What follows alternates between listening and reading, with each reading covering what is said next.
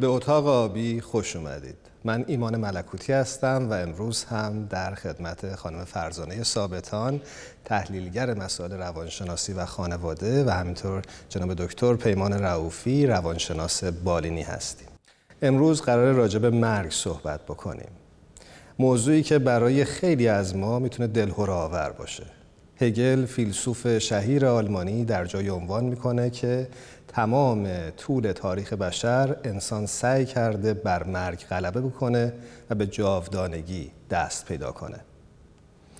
خانم ثابتان می‌خوام ازتون بپرسم که مواجهه با مرگ و پذیرفتن این واقعیت که ما هم روزی به ناچار از این جهان خواهیم رفت چطور می‌تونه به ما کمک بکنه که معنایی برای زندگی پیدا کنیم؟ به نظرم مسئله یکم جدیه. حالا در مورد مرگ داریم صحبت می‌کنیم. نمی‌دونم چرا با من شروع کردید ولی خب اشکال نداره. می‌دونم خودم. سپری جمله جالبی داره و میگه که و بدانیم که اگر مرگ نبود زندگی چیزی کم داشت. شاید لازمه که یه مقدار مفهوم مرگ رو تعریف بکنیم. اگر بخوایم با نگاه مذهبی و دینی به قضیه نگاه کنیم به عبارت دیگه با نگاه روحگرایی مکتب روحگرایی که معتقد هستن عوالم بعد وجود داره و ما به این دنیا آمدیم که تکامل پیدا بکنیم به عوالم بعد بریم. مرگ در واقع میشه یک حالت تحول و انتقال از یک حالی به حال دیگه. به این معنا ما داریم هر روز مرگ رو تجربه می‌کنیم. یعنی هیچ انسانی ثابت نیست هیچ انسانی یک جا نمیمونه. ما هر لحظهمون در حال حرکت در حال تغییر هراکلیتوس میگه هیچ ما هیچ وقت دو بار یک بار در روی یک رودخانه پا نمی‌ذاریم. هر دفعه اگر پامونو بیاریم بیرون دفعه دیگه بذاریم نوع دوم میشه دفعه دوم میشه. نه اون رودخونه اون رودخونه است نه من اون آدم قبلی هستم. یعنی تغییراتی که حتی بر خودمون نامحسوسه به این شکله. پس اگر مرگ رو به معنی انتقال از حالی به حال دیگه بگیریم اینجا دو تا نکته مطرح میشه. اولا اینکه خب این تغییر اجتناب ناپذیره. و این تغییر لازمه. ما نیاز به تغییر نیاز به حرکت داریم. دوم اینکه این سوال پیش میاد چقدر این تغییر یعنی ترک این مکانی که درش هستم این فضا و موقعیتی که درش هستم چه زمانی چه مکانی و رفتن به موقعیت جدید و انتخاب موقعیت جدید دست خود منه. اینجاست که اون وقت مرگ می‌تونه معنا بده به زندگی. چون معنا اصولا معنای زندگی تا حد زیادی برمیگرده به ادراک من از زندگی به مفاهیم رو مفاهیمی که من از زندگی دارم تعاریفی که من می‌کنم. فهم و قرائت من از اتفاقات و تغییراتی که برای من میفته که من اینها رو چطور بخونم چطور قرائت کنم چطور تعبیر بکنم که بتونه یه جهت و معنایی به زندگی من بده. خب با این توجه به این قضیه من هر تغییری که می‌خوام بکنم یعنی از این موقعیت نیست بشم و در یک موقعیت دیگه هست بشم این میشه تعریف مرگ. حالا اون موقعیتی که می‌خوام درش هست بشم چه انتخابی می‌خوام بکنم؟ کجا می‌خوام قرار بگیرم؟ اینجاست که اون وقت مرگ در واقع میشه یک مقصدی که معنا میده. شما اگر هدف رو بردارید حرکت معنی نداره. نمی‌دونید به کدوم طرف می‌خواید برید. ولی وقتی یک هدف و مقصدی داریم اون مقصد و هدف و حرکت من شیوه رفتن من جهت رفتن من همه اینها معنا میده. سپاسگزارم.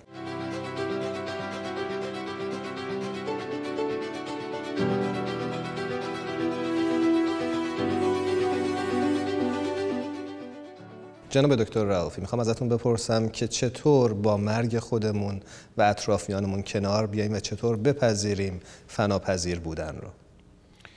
بله به هر حال این بحث از دنیا رفتن و فنایی که ازش صحبت می‌کنیم یک چیزی است که ما از کودکی باهاش آشنا میشیم.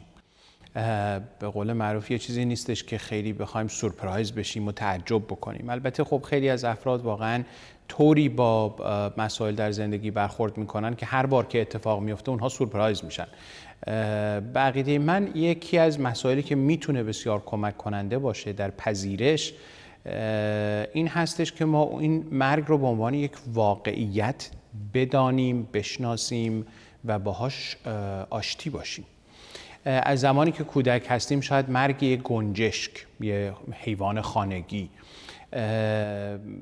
اولین تجربه ای باشه که یه کودک ممکنه با این مرگ و از بین رفتن بوده دیگه نیست.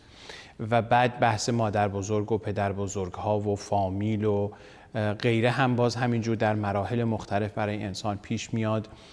و اینی که این یک واقعیتی است که اتفاق میفته و من یا اطرافیان من مسون از اون نیستیم و نخواهیم بود. حالا در دوران کودکی در یک قسمتی هست که کودک تصور مجیکالی داره و قدرت های عجیب و غریبی رو ممکنه برای خودش و اطرافیانش در نظر می‌گیره. ما حالا به اون دوره کودکی کاری نداریم. میگیم حالا در دوره بزرگسالی دیگه ما باید از این حالت بیرون آمده باشیم.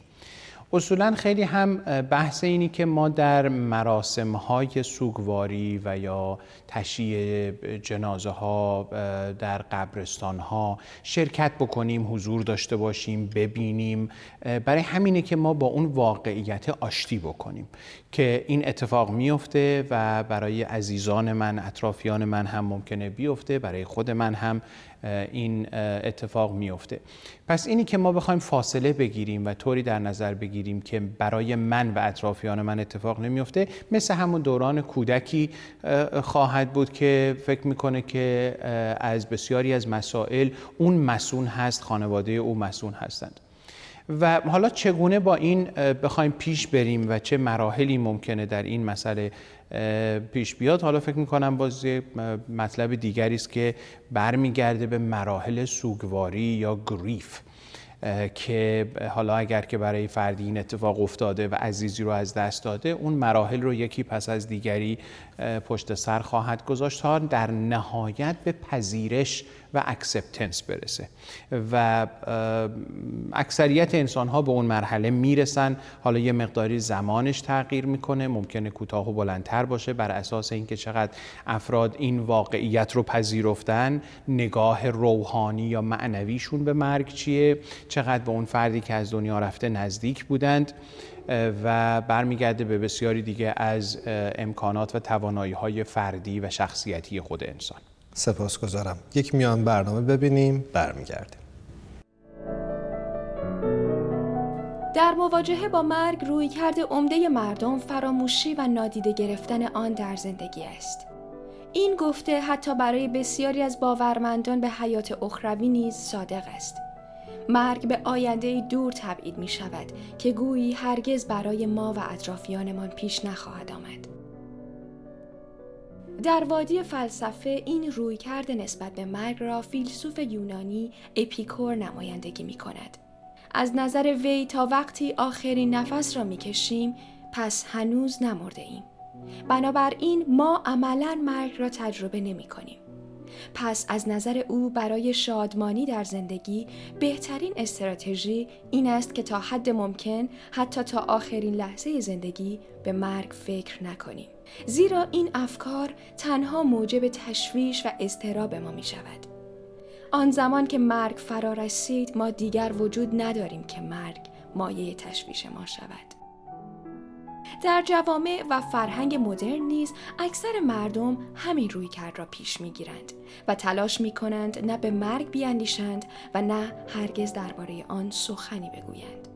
مطابق یافته های یک پژوهش میدانی در سال 2018 در آمریکا تنها 27 درصد زوجها با شریک خود درباره موضوعات مربوط به مرگ مانند خواسته های خود پس از مرگ صحبت کردند. اما به نظر می رسد روی کرده بهتر پذیرش مرگ به عنوان مرحله ای از زندگی و بخشی آمیخته و لاینفک از زندگی است. چون از مرگ گریزی نیست پس بهتر است برای آن آماده شویم. در برخی از باورهای مذهبی به مرگ به چشم یک مرحله و گذار به جهان اخروی نگریسته می شود. این دیدگاه کمک می کند تا حراس و پوچی مرگ بر زندگی ما سایه نیفکند. برعکس مرگ به مرحله ای از رشد معنوی انسان بدل می شود.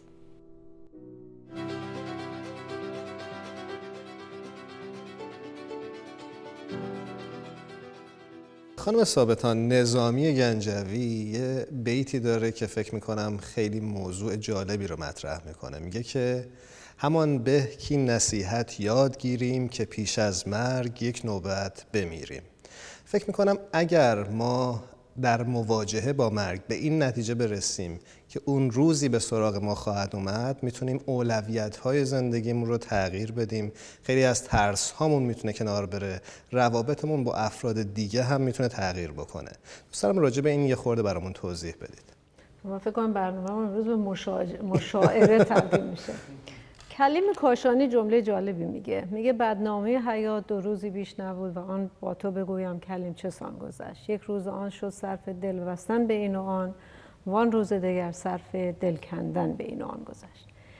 در واقع این داستان تغییره و تغییر واقعیت زندگی. من می‌خوام نکته رو که جناب رعوفی عنوان کردن یه مقدار پررنگش کنم و وزن صحبتم رو بذارم روی اون که آدم ها وقتی میگیم از مرگ میترسن ترس یک احساس مقابل شجاعت.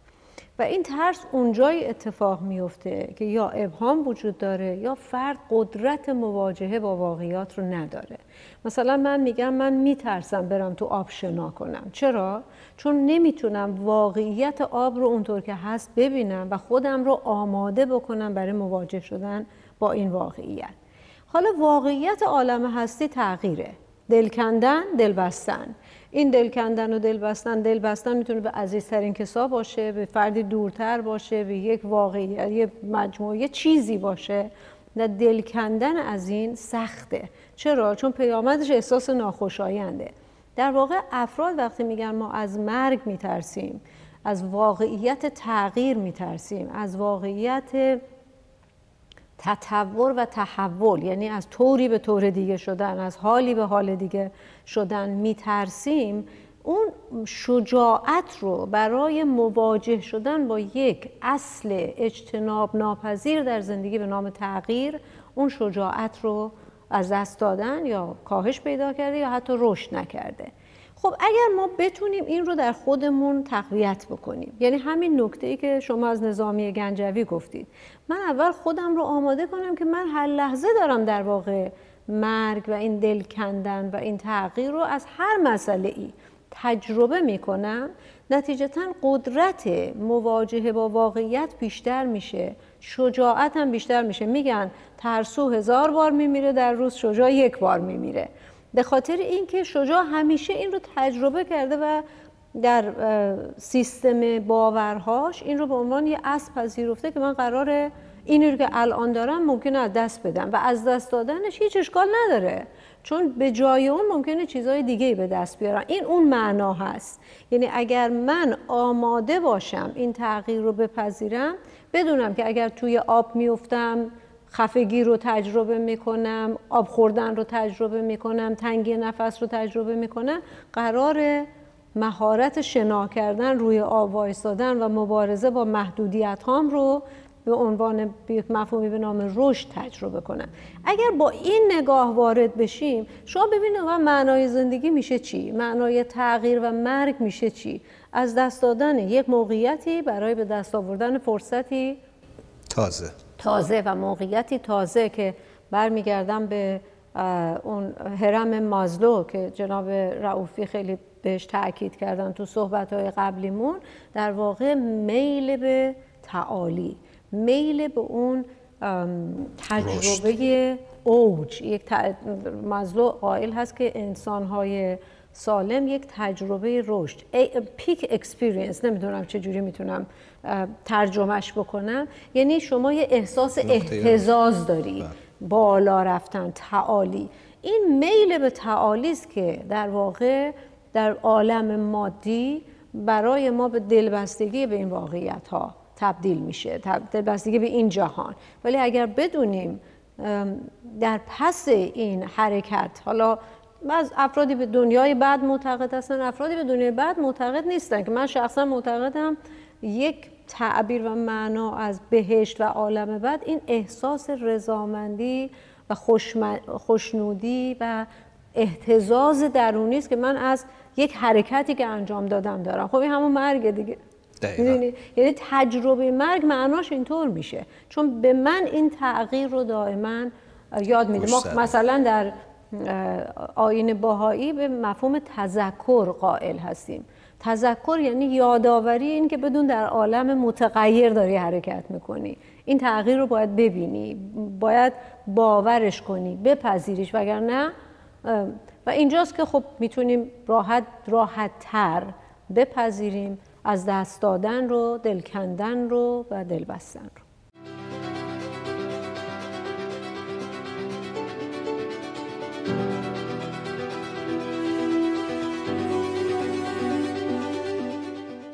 اروین یالوم روانشناس شهیر امریکایی یک موردی رو در یک کتابی عنوان می‌کنه. میگه مراجعی داشتم که هیچ کاری رو به تمامه انجام نمی‌داد. مثلا اگر خونه تمیز می‌کرد گوشه از خونه رو کثیف باقی میگذاشت. سیگار اگه می‌کشید سیگار رو تا انتها نمی‌کشید. انگار ترس از تمام شدن داشت و با این استراب همیشه زندگی می‌کرد. چطور می‌تونیم بر استراب مواجه شدن با فناپذیری غلبه بکنیم؟ قبول کردن و پذیرش همین روند تغییری که ما داریم خیلی کمک می‌کنه که به اون پذیرش مرگ هم نزدیک بشیم. این روند تغییر رو ما هر روز شاهدیم ولی بهش توجه نمی کنیم. زمانی که خورشید طلوع می‌کنه و روز آغاز میشه و زمانی که بعد از ظهر اول شب خورشید غروب می‌کنه و تاریکی میاد و زمانی میشه که ما می‌خوایم به خواب بریم و استراحت بکنیم. این تغییری است که هر روز داریم باهاش مواجه میشیم اما باز باورش نمی کنیم قبولش نمی کنیم. اگر ما بخوایم این تمام شدن رو به نوعی حالا و آغاز دوباره رو بپذیریم این احتیاج به یه سری آمادگی و تمرین هایی داره که ما در عین توجه به تغییرات و تحولاتی که در زندگی حتی خودمون. یعنی اگر ما انسان ها نگاه بکنیم به بدن خودمون و ببینیم از کودکی به نوجوانی از نوجوانی به بزرگسالی و بعد میانسالی و بعد کهنسالی چه تغییراتی در بدن خود ما داره؟ به وجود میاد. چه کارهایی رو می‌تونستیم بکنیم؟ حالا دیگه نمی‌تونیم بکنیم. چشممون ممکنه ضعیفتر میشه شنواییمون ضعیفتر میشه. اینا همه تغییر و تحولاتی است که ما رو داره آماده می‌کنه برای شاید یک ترانزیشن و یک انتقال دیگری. من فکر می‌کنم یکی از چیزهایی که می‌تونه خیلی ما رو در این پذیرش در این مسیر کمک بکنه این هستش که آماده باشیم. فرض بفرمایید که شاید خیلی ها براشون سخت باشه این کارو بکنن. من تا حالا بارها شده تو رسانه ها اصلا در موردش صحبت کردم. برای خودمون قبر بخریم. یه جایی رو تعیین بکنیم. حالا اگر معتقد هستیم که قرار توی زمین ما رو خاک بکنن حالا اونایی که می‌خوان سوزونده بشن اونایی که می‌خوان جور دیگه اونا باز به طرق خودشون. برای خودمون اون قبر رو تهیه بکنیم مکان رو بخریم پولش هم بدیم آمادگی رو داشته باشیم. یک وصیت نامه می نویسیم وصیت نامه نوشتن می‌تونه خیلی به ما کمک بکنه که خب این به اینجا می‌رسه اون به اونجا می‌رسه این به این می‌رسه این کارو بعد از من این گونه انجام بدید اون اونطوری تمام بکنید. اینها اون آمادگی هایی است که ما به ما نشون میده که من پذیرش دارم من قبول کردم من ازش فرار نمی‌خوام بکنم من ازش ترس و حراس رو ندارم. و این یکی از مراحلی است که واقعا فکر می‌کنم همه انسان ها زمانی که حالا دو قرون سناری توی حساب بانکیشون دارن و یه خونه ای دارن و یه چیزایی رو دارن حتما خوبه که این نامه رو انجام بدن و داشته باشن. برای پذیرش شخصی خودشون بسیار کمک کنند است. سپاسگزارم خیلی جالبه. قبل از اینکه شما تشریف بیارین توی استودیو داشتیم با دوستان صحبت می‌کنیم در مورد خواب. که خواب اصلا یه نوع مرگ موقته. هممون وقتی در عالم خواب هستیم واقعا از این عالم بیخبریم. یه چیزی که خیلی ترس رو ایجاد می‌کنه این وابستگی ما و نگاه مادهگرایانه است. یعنی ما همه مرگ و زندگی رو در این بقای جسممون می‌بینیم. حالا جسمم چی میشه؟ همونطور که ایشون گفتن. حالا میره زیر خاک حالا نمی‌دونم تجزیه تحلیل میشه. ولی واقعا آیا من زندگیم فقط به جسممه؟ یعنی من اون هویتی که من منه من یعنی این بدن یا من من یه چیزی فراتر از این بدنه که به اون خاک و به اینها بستگی نداره و اون چطور خواهد بود؟ خب بدن من وقتی تو خوابم باشم هر اتفاقی برام بیفته زیر تیغه جراحی هم بیهوشم هستم و مرگ در واقع شبیه ایناست. از نظر فیزیکی تفاوتی با این نداره خیلی. ولی بعد از اون فراتر از اون آیا منی وجود داره که قطعا از جهت من وجود داره؟ سپاسگزارم از هر دوی شما عزیزان. می‌دونم که این بحث می‌تونه خیلی طولانی تر از این باشه ولی وقت برنامه ما محدود تا دم مرگ می‌تونه طولانی باشه. دقیقا. امیدوارم که شمایی هم که این برنامه رو می‌بینید بتونید زندگی رو به تمام تجربه بکنید و به قول مجتبا شکوری جز قلعه سوخته برای مرگ باقی نگذارید. هر جا هستید شب و روزتون خوش.